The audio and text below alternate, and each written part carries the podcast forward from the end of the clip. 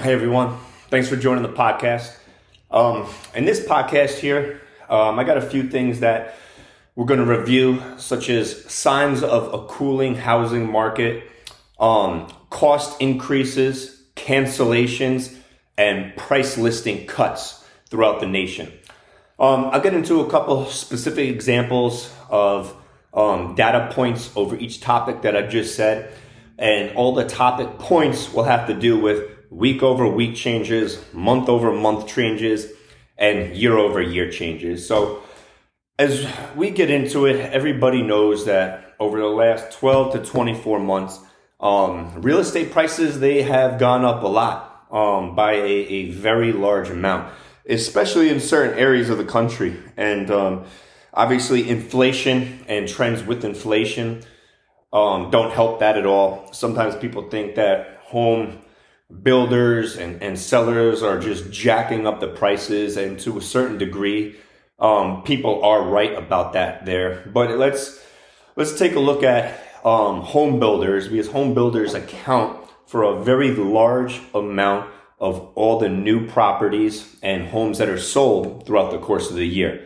Um, at any given point if we just take right now for example new home builders have 2 million permits pulled for future homes being built in this country. Um, and that'll be built over the next 12 months. So um, at any given time, you have 2 million new homes entering the market over a 12 month period by new home builders who, again, people think are responsible for jacking up the prices. And again, to a certain point, people are right in that regards right there.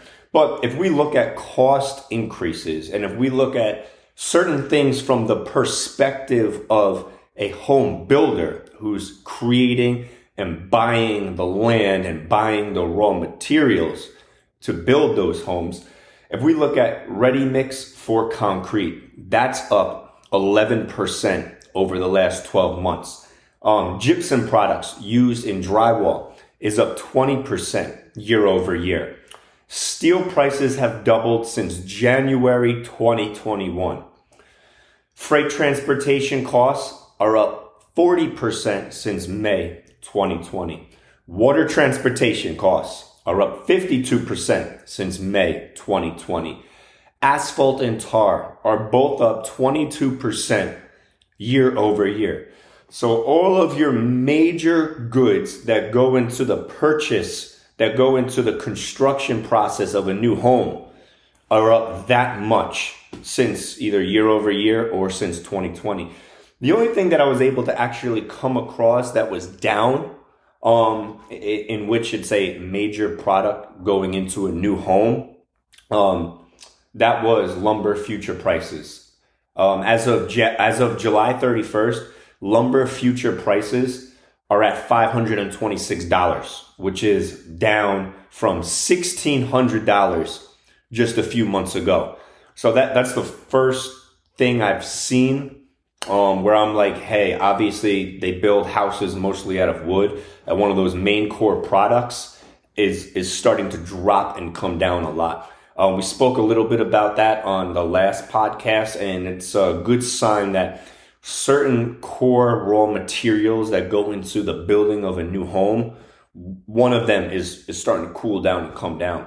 But when you look at cost increases over the last 12 to 24 months, a lot of these builders, the things that they have to purchase in bulk, the things that they really have to go out and get, those prices have all come up. So it's been a lot harder on builders to turn around and build homes and then discount them at like let's t- let's take your average home in Jacksonville, Florida, um, three four years ago. New new home, three four bedrooms. You could probably get it for about two hundred and seventy five thousand dollars from Lennar or DR Horton. Right now, four hundred thousand. 500,000 in some cases 550 600,000 a lot of that is just due to raw material prices continuing to come up. And as those prices come down, as the Fed keeps increasing interest rates, that's uh that's going to be a time where a lot of buyers are, are going to be very interested in coming back in. So when we when we take a, a viewpoint of that right there, and we look at the cost to building homes and, and what builders have been going through right there, um, other signs of a cooling market, um, cancellations. If, if we take a look at cancellations, um, th- this is something that I would consider to be a a leading indicator of a market that has gone up really high over the last 12, 24 months. The market's gone up a lot um, in all areas of the country, not just people leaving certain areas of the country to get to um, areas in the South, the Southwest, the Midwest, which were your pandemic buying hotspots. If we look at um, cancellations, that's something that I consider to be a a very leading indicator in, in a market throughout the U.S. The, the, the whole U.S. had become a, a rallying market, a market that's gone up no, no matter where you were. When we look at cancellations, um, if we look at June, um, for the month of June, cancellations were up across the nation. Um, specifically, Sacramento, 20%, San Diego, 20%, Atlanta, 22%, Tampa, 24%. Phoenix 24%, Orlando 24%, Jacksonville 25%, and Las Vegas, Nevada 27%. So what that means is in all of those cities, if somebody went under contract, there's a 25% chance in that city that someone is going to cancel on that home. And that's real data. That's not a what if data. That's that's the that's the MLS saying that of all, we'll use Jacksonville as an example. In June, 25% of mortgage contracts that were created end up being canceled by the end of the sale. These numbers are starkly up when compared to 12 months ago. A lot of reasons why is because people are starting to sense that homes are overvalued and prices are going to fall. So if you're somebody that bought a home um, let's say you're somebody that bought a new construction home six, seven, eight, nine months ago when demand was super high and supply was super low. There's a chance you bought a home that was under construction that got delayed a few times, or you bought a dirt lot having a home built there. All of a sudden, months have gone by and you're getting much closer to the end of the home buying purchase and you're getting ready to move in and you realize that home you bought for $500,000 or $400,000 might only be worth now $475,000 or $360,000 because the market's cooling a little bit and people are realizing those homes might not be worth as much. A lot of people are backing out and canceling right now. And that's why we see a city like Jacksonville, Florida with 25% cancellations um, Las Vegas in June had 27% of people cancel. Um, you're, you're getting into a interest rate environment where a lot of people were getting interest rates in the, the 2%, the 3%, the 4%. Now a lot of people are getting interest rates in the fives, the sixes, some people in the sevens. And because of this, your monthly your monthly cost changes by a few hundred dollars. And a lot of times people get to the get close to the buying process and they're like, "Damn, I really can't afford 18, 19, 2000, 3000 dollars a month, whatever it is that they were going to get and they decide to cancel." So we're seeing nationwide a spike in cancellations, which is to a certain degree it's not always a bad thing for buyers. It's a bad thing for sellers, but it's not always a bad thing for buyers because if you're someone that's buying in the market and there's a lot of cancellations going on, that means there's going to be price reductions that'll be going on throughout the market. Um, we, we have a gentleman who was one of uh, our renters in Jacksonville, Florida. Um, he was a football player on the Jacksonville Jaguars. Um, he was renting one of our units for um, about $3,400 a month, townhome in the St. John's Town Center. Real nice spot, three bedroom, three bathroom, two story um, in the Title Point community. And um, he, uh, he recently decided to build a home in Jax Beach for $1.25 million, a Toll Brother home. And um, you know, it was a seven, eight, nine month wait time. I think by the time it was all said and done, he was getting ready to move in. It, it turned into a 12 month wait time because builders, um, their supply chain is so backed up trying to get all the raw materials in. And um, all of a sudden, that home that he was buying for 1.25 million dollars, he ended up canceling on that home because as as his NFL um, finance people told him, they're like, dude, your home's probably not worth 1.25 right now. Uh, it's probably worth less than that, maybe 800, 900,000 dollars, a million, possibly. So he he ended up canceling on that home. He lost fifty thousand um, that he had put down on that home that he can't get back.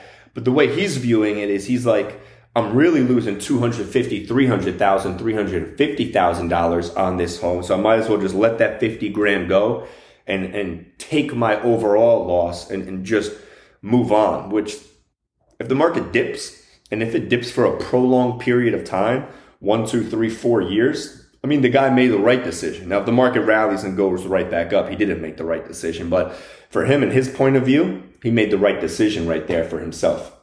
Um, so right now in June, we have 457,000 new family homes available for sale nationwide.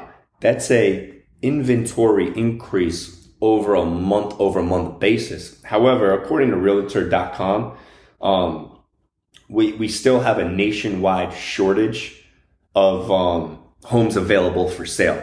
Um, if you rewind over the last 12 years, 14 years, um, at numerous points over this time, you, we had uh, we had over 1.4 million homes available for sale at, at certain periods of time. So although inventory is going up, when you look at it at a long-term perspective, we still have a supply shortage right now. We're just seeing inventory go up over the short term, which again is a good thing for people coming into the market who want to buy or who are thinking about buying, we're seeing more and more indicators that the market's getting ready to recorrect itself. Um, and if we want to look at a little bit more data, um, Red, Redfin reports on a nation on a nationwide scale, there's listing price cuts going on all over the place. Austin, Texas, 48% of all homes available for sale in Austin, Texas, 48% of those homes have undergone a price listing cut. Las Vegas, 44% of all homes listed for sale have gone on a price listing cut. Chicago, 15%, Boise, Idaho, 69%, Anaheim, 30%, San Jose, 32%, Tampa Bay, Florida, 52% of all homes listed for sale have gone on price listing cuts where just a few month, months ago, you had bidding wars going on. Right now, you got listing price cuts that are going on. And it's it's different geographically. If you look at if you look at certain cities like Chicago, Newark, New Jersey, um, there's there's cities like them that were not pandemic buying hotspots whose listing cuts are only on 15, 20% of the homes. When you go to your pandemic buying hotspots, the states that people were trying to get to during the pandemic, those spots, Boise, Idaho, like I said, 69%, Tampa, 52%, Las Vegas, 44%, Austin, 48%. A lot of those reasons is a lot of investors were buying up area in there. People living out of state were buying up homes in there. People were trying to get there. Virtual workers were going there. And, and now what we're seeing is a lot of sellers in those areas are trying to sell, but the demand just isn't there. And in any of those given neighborhoods, you could have anywhere from seven to eight homes available for sale. So people are dropping their prices to try to sell while the market's still at an all time high. Um, this is something I've taken advantage of. Um, I, I, I kind of seen a little of the dip come and I've released a few of my properties to get out while we're still up here. Um, so again, more signs of a market cooling or going into a possible correction. Um, again, other spots, Milwaukee, St. Louis, um, you know, they, they haven't seen quite the amount of listing cuts that other cities have seen, but they've still seen 20% listing cuts in those cities there. Um, another thing that I'm looking at very closely, if we look at leading indicators, leading market indicators towards um, signs of future things to come, um, mortgage applications. Um, mortgage applications have fallen to a six year low, and this upcoming Wednesday on the 10th, we're going to release um, the uh, not me obviously the the nation is going to release their mortgage per their mortgage application report. So I'm very curious to see on Wednesday what that looks like. I'd expect to see a decline again in mortgage applications, but um, in June we fell to a six year low on mortgage applications.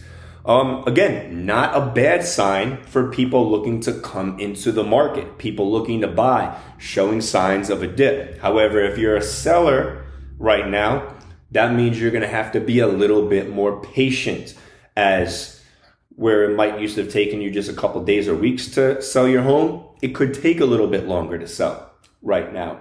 Um, that's that's a lot of the data that I had to put out um, right now um, in regards to a cooling market. Um, really reviewing, you know, why did cost go up? Obviously, supply and demand always a huge factor, but home builders getting raw materials um, has become over the last two years a lot more expensive for them to go out and purchase raw materials. I expect with interest rates going up that if they the interest rates keep going up, raw material prices are going to continue coming down. Um, and I think we're starting to see a little bit of that in the lumber prices. But um, reasons why it's cost builders more to build their homes.